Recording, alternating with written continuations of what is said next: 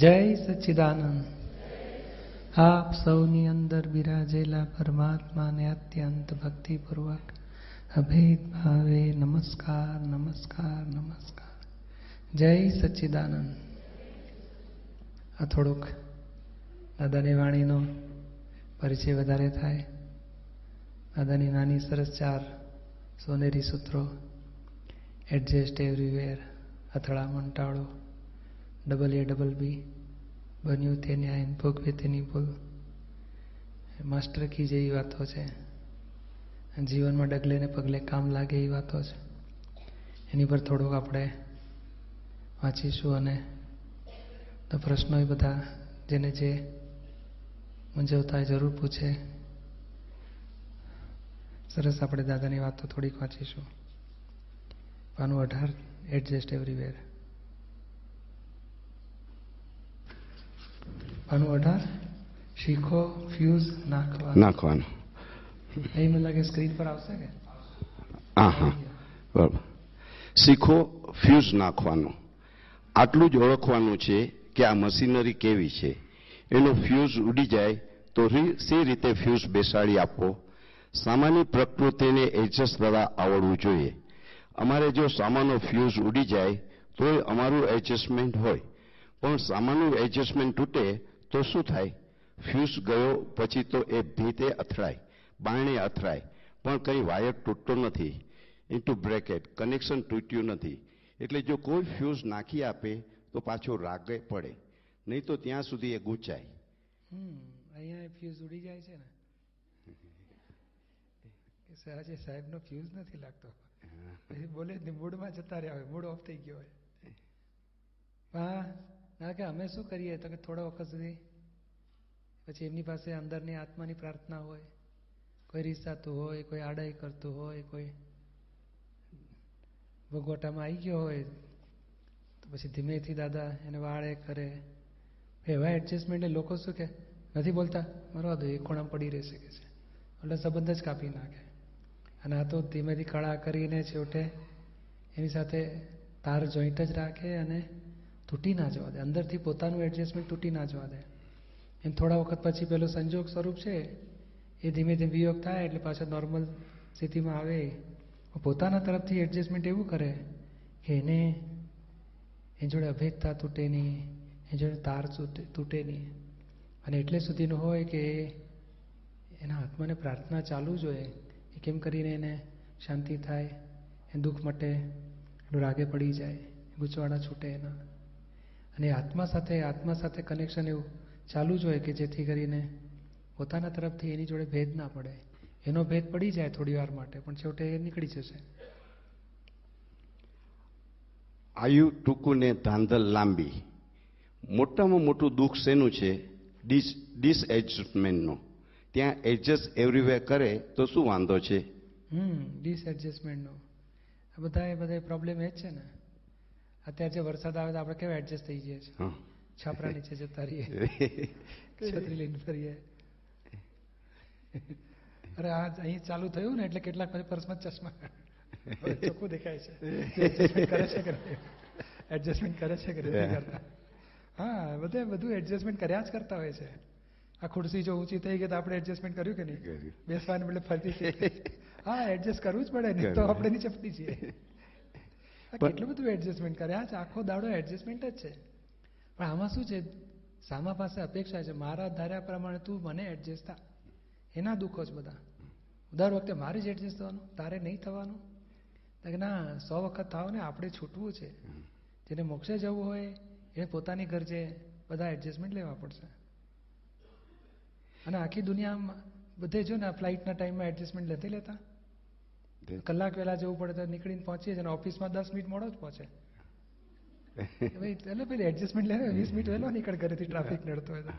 તો. ત્યાં નહીં. મને કેમ મને કોઈ કહી ના શકે. આઈ એમ સમથિંગ પ્રોબ્લેમ અહંકારના છે.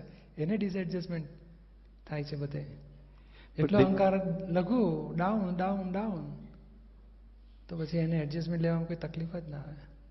દીપકભાઈ, આ જળ વસ્તુ, કુદરત વસ્તુ છે, એ ત્યાં એડજસ્ટમેન્ટ ઇઝીલી આપણે ફરજિયાત કરી લઈએ છીએ. પણ આ જીવંત વસ્તુ છે ને, એમાં જ એડજસ્ટમેન્ટમાં વાંધો આવે છે. એમાં અહંકાર નડે છે.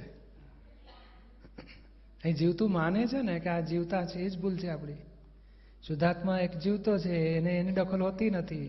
અને પ્રકૃતિ ભમરડો છે, એને એને એનું કરતાપણું છે નહીં. તો આ કહે છે, મને તે ના કેમ પાડી હું જઈશ જ. અરે મૂકો ને હવે. હવે આ જીવતા જુએ છે ને કે તું હું કહું એમ કહું કર. અને મજા પડી જાય ને. પોતાનો ચલણ ચલાવવામાં એવી મજા પડી જાય ને. બસ આ, હવે બાબા, અને નથાણી મારા કહ્યા પ્રમાણે ચાલે છે બસ. મજા આનંદમાં આવી જાય. હવે એને ખબર નથી કે આનું રીપેમેન્ટ એટલું ભારે આવશે. એટલે આ કોઈ પોતાના ધાર્યા પ્રમાણે બધું માફક આવવું જોઈએ, એવી ઈચ્છા, અહંકારને હોય. અને એ એડજસ્ટમેન્ટ લેવા માટે એને અહંકાર નાનો થાય કે હું શું કામ એડજસ્ટમેન્ટ હું ધણી છું, હું શું કામ એડજસ્ટમેન્ટ લઉં? એણે એડજસ્ટમેન્ટ લેવું જોઈએ. એ બધું એક જાતના અહંકારના ડખા છે ડિસએડજસ્ટમેન્ટ અને છેવટે જેમ જેમ અહંકાર ઓગળે અથવા તો આ બધા આગ્રહ ઓગળે, પકડો છૂટે ને, તો એડજસ્ટમેન્ટ લેવામાં કાંઈ તકલીફ પડતી નથી. પછી એટલો આનંદ રહે છે, પોતાના નિમિત્તે આસપાસવાળાને દુઃખ ના રહે પછી. પ્રશ્ન કરતા. એમાં તો પુરુષાર્થ જોઈએ. દાદાશ્રી કશો પુરુષાર્થ નહીં. દાદાએ કહ્યું છે કે એડજસ્ટ એવરી વે એ પાડવાનું. તો એડજસ્ટ થયા કરે. વાઈફ કહે કે તમે ચોર છો.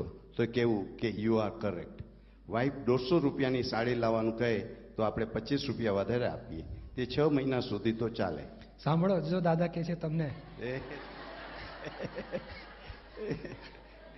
એવું કલાબેન તરફથી વાક્ય આવ્યું છે ચાલો આગળ વાંચીએ. આ દીપકભાઈ તમે કલાબેનનું કહ્યું ને એક વખત બોમ્બે ગયા પછી શોપિંગ કરવા જવાનું હતું.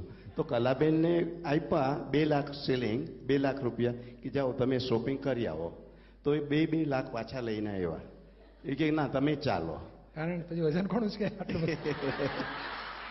એટલે જોડે લઈ જવા પડે ને. બે લાખનું કેટલું શોપિંગ થાય? ગાડી ભરાય એટલું. પછી ગાડી મૂકવાનું, ગાડી હાંચવાની લઈને આપણે પાછું આવવાનું સલામ. મને સલામત લાવવાની અને પછી માલને સલામત લાવવાનો કે છે. એટલે પછી જોડે તો લઈ જવા પડે ને, ના સમજાય? ના સમજાયું? એટલે મને ખબર નહીં, આ લોકોએ જ મને કીધેલું છે કે આવું હોય. અમારે આટલા બધા એડજસ્ટમેન્ટ લેવા પડે શું? દાદાએ કહ્યું છે એડજસ્ટ એટલે કેટલા બધા એડજસ્ટમેન્ટ લઈએ ત્યારે પછી એટલે કેટલું બધું સરસ દાદાએ અહીંયા આગળ દાખલા વ્યવહારિક દાખલાઓ. પણ જો પચીસ રૂપિયા વધારે આપીને ઉકેલ લાવો કે છે છ મહિના તો શાંતિ. એવું છે? જ્ઞાન- જ્ઞાનીની દ્રષ્ટિએ કેવું જીવન છે એ કે છે અહીંયા? એવું છે બ્રહ્માંડનો એક દિવસ એટલી આપણી આખી જિંદગી. બ્રહ્માંડનો એક દાડો જીવવું ને આસી દાંદર વખતે આપણને બ્રહ્માના સો વર્ષ જીવવાનું હોય, તો તો આપણે જાણીએ કે ઠીક છે એડજસ્ટ શા માટે થઈએ? દાવો માંડ, કહીએ. પણ આ તો જલ્દી પતાવવું હોય, તેને શું કરવું પડે? એડજસ્ટ થઈએ કે પછી દાવો માંડો, કહીએ. પણ આ તો એક દાડો જ છે. આ તો જલ્દી પતાવવાનું છે. જે કામ જલ્દી પતાવવાનું હોય, તેને શું કરવું પડે? એડજસ્ટ થઈને ટૂંકાવી દેવું. નહીં તો લંબાયા કરે કે ના લંબાયા કરે? વાઇફ જોડે લડે તો રાત્રે ઊંઘ આવે ખરી? અને સવારે સારો નાસ્તોય ના મળે. એટલે એટલે આ જો મારા જેવાય શું કરું? લડવાડ રહી જ નહીં પછી. નહીં, દીપકભાઈ અહીંયા કહે છે જો આપણે આ બ્રહ્માંડનો એક દાડો જીવવું એ એટલી આપણી જિંદગી છે. દેવગતિમાં તો એક ઊંઘ કરીને જાગે ને તો બે હજાર વર્ષ વીતી ગયા હોય. આપણે સાત કલાકની ઊંઘ લેતા હોઈએ છ કલાકની. તો એ લોકો એક જ ઊંઘ લે ને, આમ ઝાકો મુખાઈને ખોલે ને, તો બે હજાર વર્ષ આપણા મનુષ્યના વીતી ગયા હોય. એટલી બધી લાંબી આરામ. બીજું કામ જ નહીં એ લોકોને. ભૌતિક સુખો અને પછી આરામ એટલે આ કે છે કે આ અનંત અનંત કાળની સામે અવતાર, એક અવતારની જિંદગી પાંચ પચીસ વર્ષ, બસ પચાસ, એંસી, સો વર્ષની જિંદગી કશું ના કહેવાય કે છે. એમાં કે છે કે એડજસ્ટમેન્ટ લો. નહીં તમારે અગિયાર વાગે ફ્લાઇટ હોય અને તમારે આઠ વાગે ઘરેથી નીકળવું હોય અને સાત વાગે પછી કચકચ ચાલુ થાય આ તો દાખલો લઈએ હા? તમારી વાત નથી. સાડુભાઈ આવે ને શાળા આવે ને બધા કચકચ કરતા હોય તમે આવા છો ને તમે આમ કરવું છે ને તેમને હા સમજી ગયો ધ્યાન રાખીશ ચોક્કસ ચોક્કસ.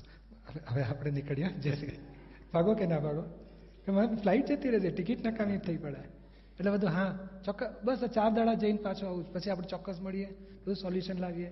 ચોક્કસ ચોક્કસ. કેવું સોલ્યુશન કારણ તમારો ખ્યાલમાં છે, મારે પેલું ફ્લાઇટ છૂટી ના જાય. તો અહીંયા જીવનમાં આ મોક્ષની ગાડી કોક અવતારે આવા જ્ઞાની મળે, આવું જ્ઞાન મળે, તો મોક્ષનો માર્ગ ચૂકી જવો નથી આપણે. ધીમેથી, હા, બરોબર છે. અને નિયમ કેવો છે કે આત્મામાંથી કાંઈ બગડવાનું નથી. બધું રિલેટિવનું જ ચૂકવવાનું છે. પૈસા હોય કે દાગીના હોય કે જમીન હોય કે ઘર હોય કે થોડીક મજૂરી દેહને કરવી પડે. બધું રિલેટિવ જ ઘસાવાનું છે. આત્મા થોડો ઘસાવાનો છે. આ રિલેટિવ ઘસીને સોંપી દો ને હિસાબ પૂરા કરો ને અને કોઈ જોડે લઈ જ ગયું નથી, બોલો. આખા ઇતિહાસમાં જુઓ, ઇતિહાસ એટલે વર્ષોના ઇતિહાસમાં. કે આ સાહેબ આટલી સિકંદર જેવો આટલી દુનિયાની લક્ષ્મી ભેગી કરીને જોડે લઈ ગયો ખરો? ચક્રવર્તીઓ પોતાનો રાજ ને રાણીઓ છોડીને ભગવાનના ચરણોમાં જતા રહેલા કે ભાઈ આ જગતમાં આ ભૌતિક સુખો સાચા સુખ જ નથી, છેવટે દુઃખ આપનારા છે. તો પછી આપણે આપણા જેવાય ચેતવું ના જોઈએ? કે આ રિલેટિવની પકડો પકડીને ઝઘડા કરીએ કે કશાયો કરીએ ને ડિસએડજસ્ટમેન્ટ લઈને દુઃખી થઈએ? એડજસ્ટમેન્ટ લઈને છૂટી જાઓ? કાં તો દાવો માંડવો કે છે? કે ના બાપ એડજસ્ટમેન્ટ લો. ને આ સેટલમેન્ટ નથી કરતા પૈસાની બાબતમાં? દાવાને બદલે સેટલમેન્ટ કરીને સોલ્યુશન લાવે છે. એટલે કહે છે ને એડજસ્ટ થવું કે દાવા મંડાવા દેવા? તો કે ના, આપણે જલ્દી નીકળી જવું છે આ જગતમાંથી. એકાવતારી થવું છે મહાવિદ્ય ક્ષેત્રે પહોંચવું છે. એ ધ્યેય લક્ષમાં હોય ને, તો કોઈ માણસ પોતાનું એડજસ્ટમેન્ટ લેવાનું ચૂકે નહીં પછી. એ ધ્યેય લક્ષમાં રાખવા જેવું છે. તો પછી એને ખ્યાલમાં જોઈએ કે ભાઈ હું આ એડજસ્ટમેન્ટ લઈશ ને તો મારે ત્યાં વહેલું પહોંચાશે. એટલે દીપકભાઈ એક જગ્યાએ એવું હતું કે સંયોગો એ વિયોગી છે અને સંપત્તિ એ વિપત્તિ છે. હમ. એટલે તમે હમણાં કે કે નહીં કરવું. ભાઈ ને અંદર કાને રાખવું મગજમાં. લોકોને કે કે કરીએ ને સંપત્તિ. તો કે મને આપી દો ને તમે જાઓ, બાવા બનો કે આપણે ખાને કંકરી લઈ લે બધું એટલે બોલ બોલ નહીં કરવાનું, પણ અંદર કાને સમજી જવાનું. ને પાંચ લાખ રૂપિયા લઈને નીકળો. તો પછી તમારી ચિંતા વધારે હોય કે પછી વેબસાઇટથી આમ ફર્યા કરો? અને ખાલી હોય તો ફર્યા કરો તો? પેલો તો લૂંટાવાનો ભય નહીં? કોઈક મારે છે ને, કંઈક લઈ જશે ને. એટલે આ બધું વિપત્તિ કહેવાય કે ના કહેવાય ને પણ આપણે આત્મ સંપત્તિ આત્મલક્ષ્મી એ મોક્ષ લક્ષ્મી આપણે એની કિંમત મોટી રાખવી. કે આ સંસારની કિંમત તો લાકડા ભેગી પૂરી આવે, જોડે કશું આવે નહીં. પણ આ બહાર બોલવું નહીં, આપણે અંદર ખાને તૈયારી રાખવાની. દાદા, આ તો દાદાની વાત કરીએ આપણે. એ ચોરીમાં ફરતા હતા ને. ચોરી એટલે પૈસાની ચોરી નહીં. લગ્ન મંડપને ચોરી કહેવાય આપણા ગુજરાતીમાં. તે ચોરીમાં વાઈફને બાજુ બેસાડ્યા, તો એમને વિચાર આવ્યો બેમાંથી એક તો જતા રહેવાનું. પરિણામ એન્ડ પરિણામ એમને લક્ષમાં રહ્યા જ કરે પછી. ક્યારેય ચૂકે નહીં. કે બેમાંથી એક જતા રહેવાનું ને એક એકદમ જવાની તૈયારી કરતા હોય તો આપણે જોડે કચકચ કરીએ? કે ના બાપા, સાચી વાત છે, હા, ધ્યાન રાખીશું, બધું સાચવીશું, તમે ચિંતા ના કરશો, બધું. એનું શાંતિ થાય એવું કરીએ કે ના કરીએ? તો આ બેમાંથી જતા રહેવાનું એવું આ જગત છે. એટલે સમજી જવાનું, ભાઈ એડજસ્ટમેન્ટ લઈ લઈ, લઈને ઉકેલ લાવો. આ કાયમનું શાશ્વત માને છે, એટલે આ કકડાટ કરે છે. જો આ ટેમ્પરરી એડજસ્ટમેન્ટ સમજતા હોય ને all this relative are temporary adjustment તો કોઈ કચકચ કે બધા ડિસએડજસ્ટમેન્ટ કોઈ કરત જ નહીં. તરત એડજસ્ટ થઈ જાય. કે રિયલનું એને ખબર જ નથી. આપણને રિયલનું ખબર પડી છે. એટલે આપણે રિયલનું કેમ ના સાચવીએ? રિલેટિવનું ભેલાડી દો. નહીં તો આમ છેવટે લાકડા ભેગું જવાનું છે તો જીવતા ભેલાડે ને તો આપણો મોક્ષ થાય. અને મર્યા પછી તો કુદરત બધું પડાવી જ લેવાની છે. જપ્તીમાં જતું જ રહેવાનું છે. હવે આ બહેનો માટે બહુ કામની વાત આવે છે. બહેનો માટે નહીં ભાઈઓ માટે કામની વાત છે. રીતે એડજસ્ટમેન્ટ લેવાનું? જ્ઞાનીની જ્ઞાન કળા. અપનાવો. જ્ઞાનીની જ્ઞાન કળા. પાનો. પાનો નંબર ઓગણીસ. વાંચીએ. તે કોઈક દાડો રાતે વાઇફ કહે મને પેલી સાડી નહીં આપો. નહીં લઈ આપો? નહીં લઈ આપો. મને પેલી સાડી લઈ આપવી પડશે. કે કે ના કે તમને? જી? એ કોઈ દાડો કે કે ના કે તમને? હા એ તો દરરોજ કે આ હવે હવે આગળ તમે શું કહો છો સાંભળો. ત્યારે ભાઈ પછી કે છે? ત્યારે પેલો કહે કે તે કેટલી કિંમતની સાડી જોઈ હતી? ત્યારે કહે બાવીસો રૂપિયાની. બાવીસો રૂપિયાની છે વધારે નથી. તો આ કહે તમે બાવીસોની જ છે. કહો છો પણ મારે અત્યારે પૈસા લાવવા કઈ રીતે? અત્યારે અહીં સાંધા તૂટે છે. બસો ત્રણસોની હોય તો લઈ આપો. તું બાવીસોની કહે છે? એ રિસાઈને બેસી રહ્યા. હવે શી દશા થાય તે? મનમાં એમે થાય કે બળ્યું આથી ના પરણ્યો હોત તો સારું. તમારી કહાણી દાદાને ખબર પડી ગઈ. ઘેર ઘેર આવો હે? આ કોઈક સાડીની બાબતમાં થાય નહીં તો કહેશે આપણે નવું ઘર લઈએ અથવા તો કે નવો સોફો વસાવો નવો કબાટ લાવી આપો જાત જાતનું હોય. હે? ગાડી નવી લેવી છે ને? બાર મહિનાથી કહો છો ને? પણ એમને સંભળાતું નથી ને? જો બાર મહિનાથી કે છે. હવે દાદા કે છે એવું કંઈ કરો કે છે? પછી આપણે લાગે હવે ગાડી લીધા પછી બસ થઈ ગયું ને? પછી કચકચ નહીં રે? ના ના પછી જરાય કચકચ નહીં કરો. ગાડી આયા પછી વાત. પછી બીજી કચકચ તો ચાલુ છે કારણ આપણી જિંદગીનો અનુભવ હોય ને આપણને. દીપુ કે પણ જો જેને મોક્ષમાં જવું હોય ને એને એક વખત તો લગ્ન કરવા જ જોઈએ. જોઈએ ને? અનુભવી પૂછે હું દુખે હું આમ પડું પણ તું મારી જોડે પડ કે છે. તને અનુભવ થાય ને? તમારો અનુભવ મને કહી દો એટલે હું પછી બહાર નીકળી જાઉં. અનુભવ કર્યા વગર. એટલે આવું તમે શીખવાડો છો મને. ડાયા પુરુષો શું કે, જો આ રસ્તે એરપોર્ટ છે નહીં, હું ત્રણ કલાક જઈને પાછો આવ્યો, તારો ટાઈમ ના બગાડીશ. બીજે રસ્તે હોવો જોઈએ. આ રસ્તે તો નથી, હું ખાતરીથી કહું છું તને. કે કે નાખે અનુભવી પુરુષ? કે કહેશે નથી તું જાને કહેશે હું ત્રણ કલાક ધક્કા ખાઈને આવ્યો છું. તું સાહેબ મોકલે ખરા. ડાયા પુરુષો કહેશે તમે રસ્તે ના જશો? એરપોર્ટ આ રસ્તે નથી. આ બાજુ કે બે બે રસ્તા રહ્યા એમાંથી એકમાં હોવું જોઈએ. કે હું આગળ જઈને આવ્યો, ત્યાં તો ગામ શરૂ થાય છે ને એરપોર્ટ છે નહીં ત્યાં. અનુભવી શું કે? હા, એને લાગણી હોય, કરુણા હોય. આ દુઃખી થશે વિચારો પણ તમે મને કહો, મોક્ષ માટે શું ફાયદો થાય? કહો તો ખરા. શું થાય ફાયદો આ જો આપણે સંઘર્ષ સંસાર ત્યારે પછી આ આગળ દાદાનું જ્ઞાન મળ્યા પછી એવું ખબર પડે કે હવે પછીથી આવી ફાઇલો કરતા આપણે તો આ દાદાના માર્ગમાં જ આગળ વધીએ. એમને આ એક જાતનું લેસન છે દીપકભાઈ કે આ કેવી રીતના આ વ્યવહારમાં ને આ કેવા બંધનમાં આપણે આવીએ છીએ. એને અનુભવ લેવા માટે.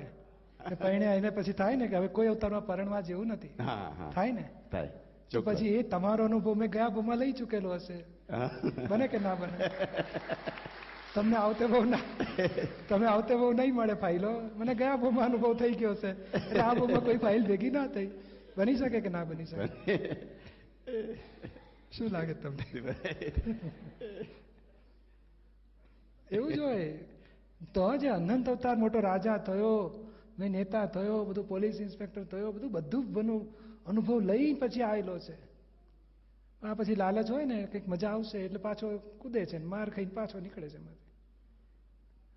દાદા કે છે, અમે અનંત અવતારથી એટલા બધા અનુભવ કર્યા કે અમને બધું તાદરસ દેખાયા કરે. ઓ, આ સંસારમાં ધણી થવામાં સુખ નથી, બાપ થવામાં સુખ નથી, છોકરા થવામાં સુખ નથી વેવાઈ થવામાં સુખ નથી, સાસુ થવામાં સુખ નથી, વહુ થવામાં સુખ, આત્મા થવામાં સુખ છે. અને તો મોક્ષે જવામાં સુખ છે. બાકી આ બધા સંબંધો છેવટે દગો નીકળશે. બહાર કહેવાનું નહીં પણ અંદર ખાને સમજી જવાનું.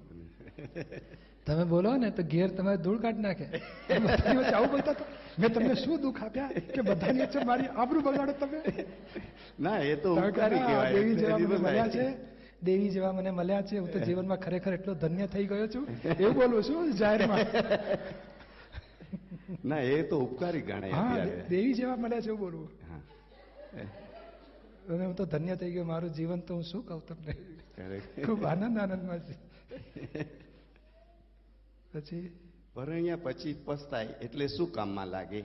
એટલે આવા દુઃખો છે. પ્રશ્ન કરતા.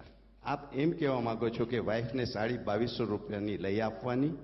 દાદાશ્રી લઈ આપવી કે ના લઈ આપવી એ તમાર તમારી ઉપર આધાર રાખે છે. રિસાઈને રોજ રાતે ખાવાનું નહીં કરો. કે છે ત્યારે આપણે શું કરીએ? ક્યાંથી રસોઈયા લઈ આવીએ? એટલે પછી દેવું કરીને પણ સાડી લઈ આપવી પડે ને? શું કરવું પડે? છૂટકો જ નહીં.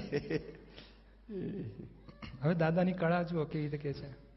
આપણે એવું બનાવી દો કે સાડી એને મેળે લાવે જ નહીં.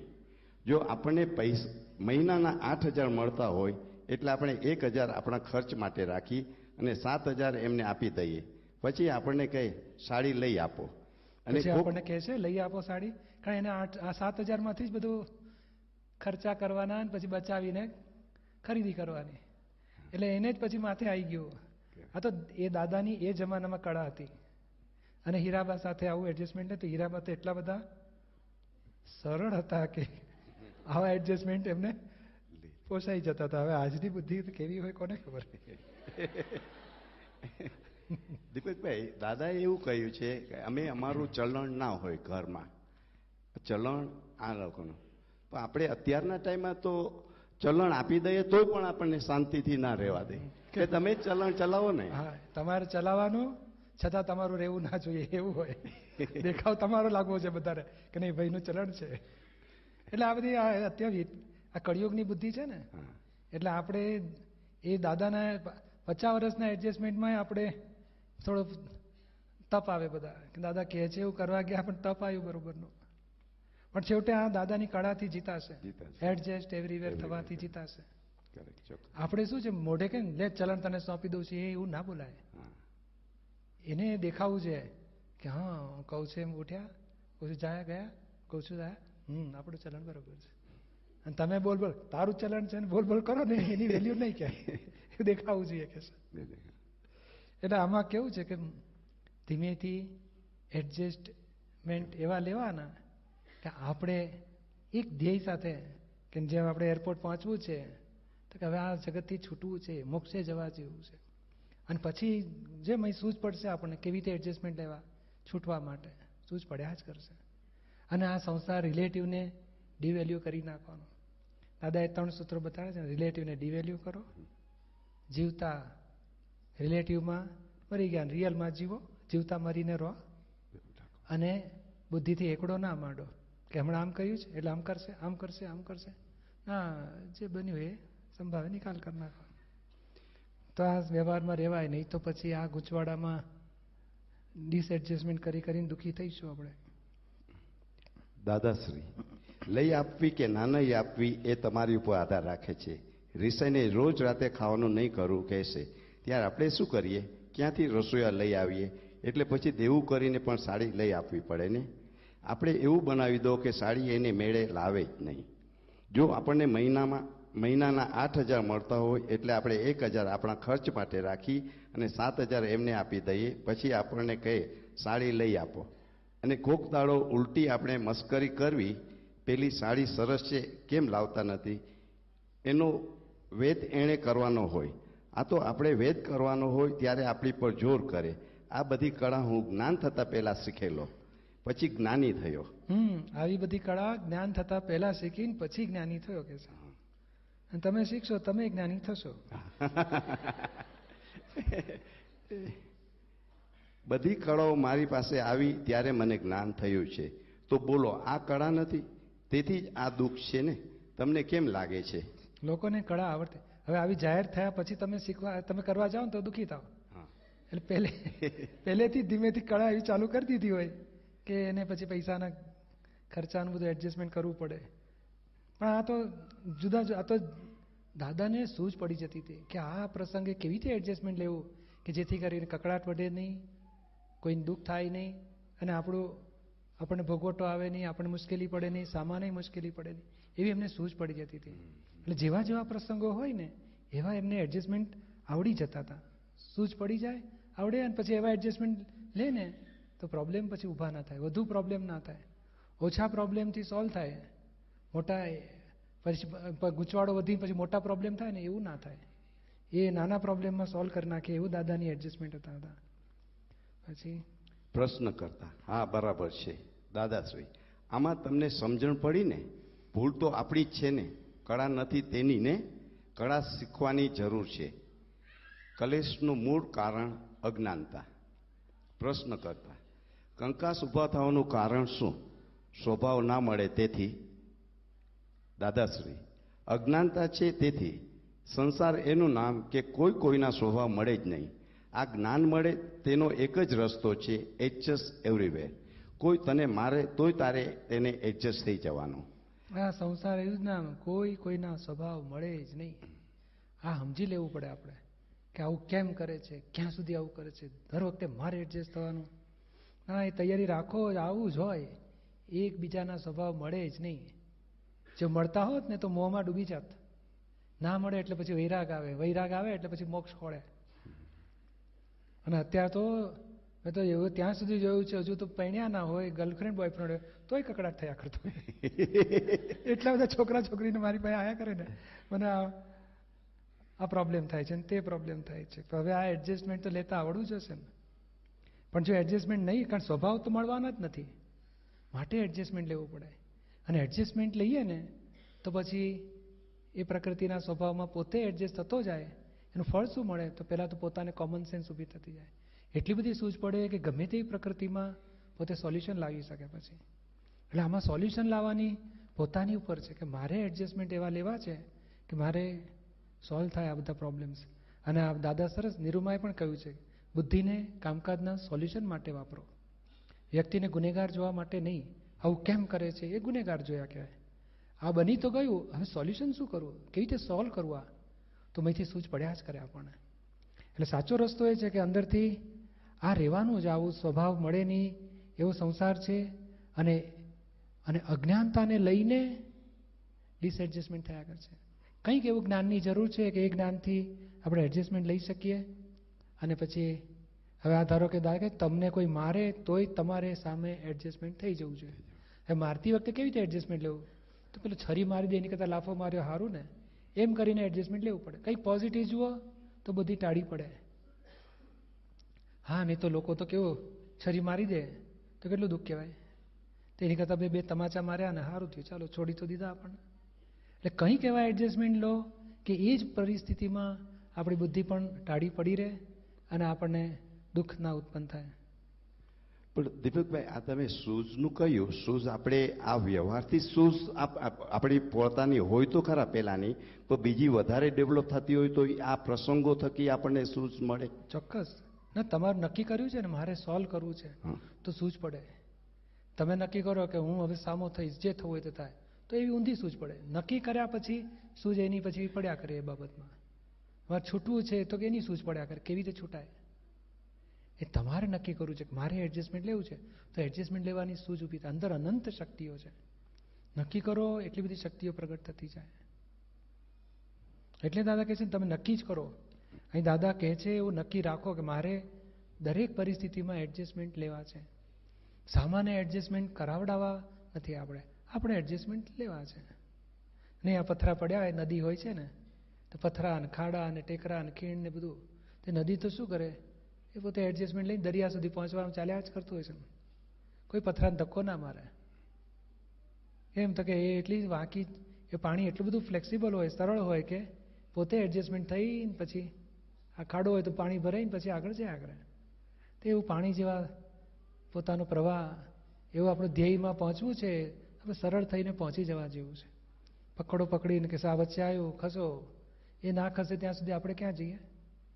તો કે આપણે ફરીને જાઓ, અથડામણ ટાળો એડજસ્ટ એવરીવેર થાવ